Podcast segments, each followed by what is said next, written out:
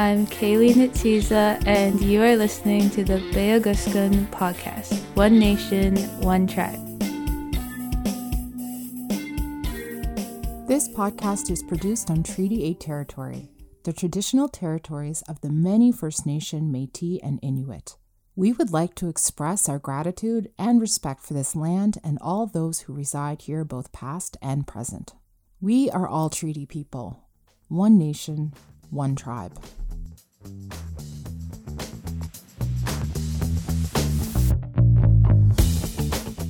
I was one of the delegates for the Growing the North conference in Grande Prairie, Alberta, where it brought together so many different economic leaders and innovators from around the province. One of the themes of this conference was discussing technology's role in driving the growth and innovation of the North from things like remote sensing and precision agriculture to renewable energy and digital infrastructure, our technology is really transforming economic development within northern regions nowadays.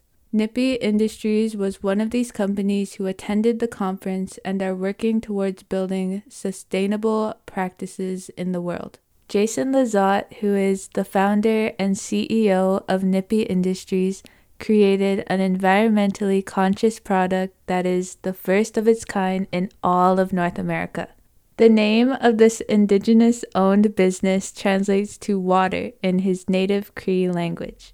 They make solar powered hand wash stations that are fully automated, touchless, and portable. With this kind of leading edge technology, they're helping to bring a sustainable solution to creating clean hands with clean energy. It was honestly really amazing to hear about how this indigenous man started his own business around sustainable technology. So I felt really lucky to be able to meet with Jason and ask him a few questions about his business journey. Here's where you can listen to our interview now.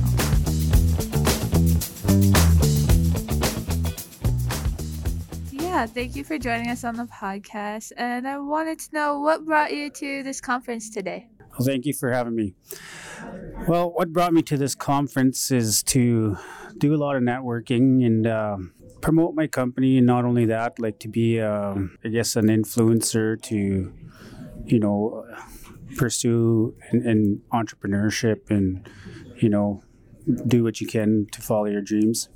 I really like the work that you're doing here with your company. I noticed on the website it said that you build solar powered hand wash stations.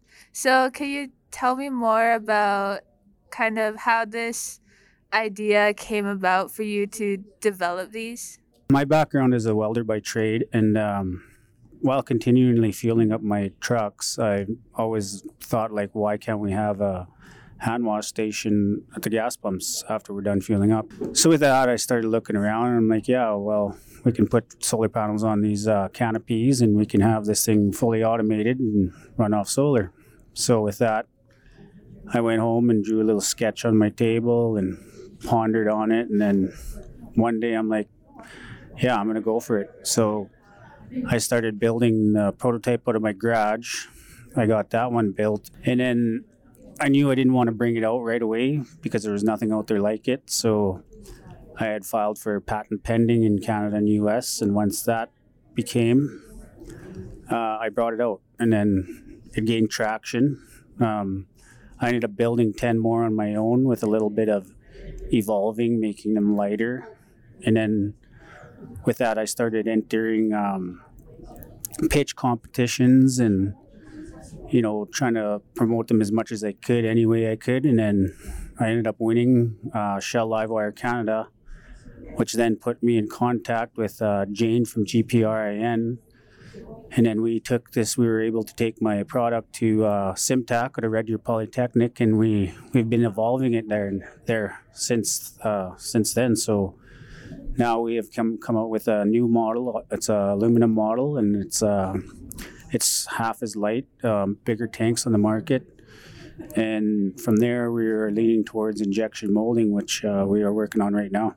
Yeah, I really love the work that you're doing with your company to help support sustainability movements. I also noticed on your website that it it shows a variety of options that you have for your product there and it to me it shows that like the variety of options are growing with like the different models for different needs.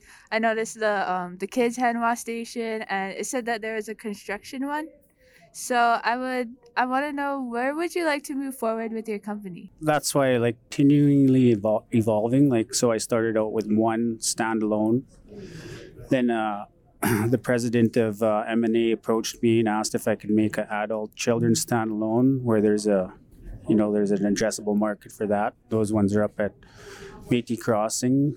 And then the second one I actually built was with my two sons in my garage because I know when COVID hit, there's a total market for those, and you know to look out for our younger ones growing up so they can have practice safety sanitation on a regular basis. And then becoming, as my background as a welder, working in all these construction zones and you know where in mills and stuff where it's dirty and you don't have access to you know uh, emergency showers or hand wash stations real close.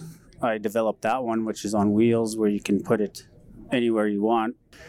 But as far as like where I want to go with this thing, um, eventually my goal would be to be across the continent. Um, maybe someday mine will be the only ones out there.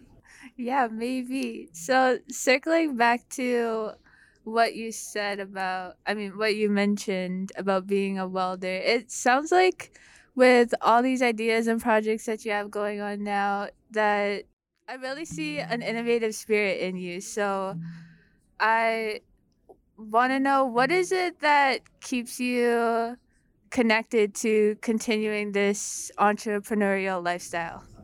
Well, I think the main goal is is like to see my product and to see how much it can help the people and society, you know, and it keeps me going and you know, if I can if I can design something and build something that's going to replace something old and help people sustain better, mm, like that's what keeps that's what drives me, you know, and it keeps me thinking of other things that I could do. So, you know, any little any little feedback, positive feedback I get from anything like that, it just helps me keep moving forward and always thinking, I guess. Yeah, that seems like some pretty great work to be doing. I wanted to also mention the motto that you have on your website. Um, I'm sorry, I don't remember it word for word right now, but I remember it was about like clean energy with clean hands. And can you tell me more about what that means for your company?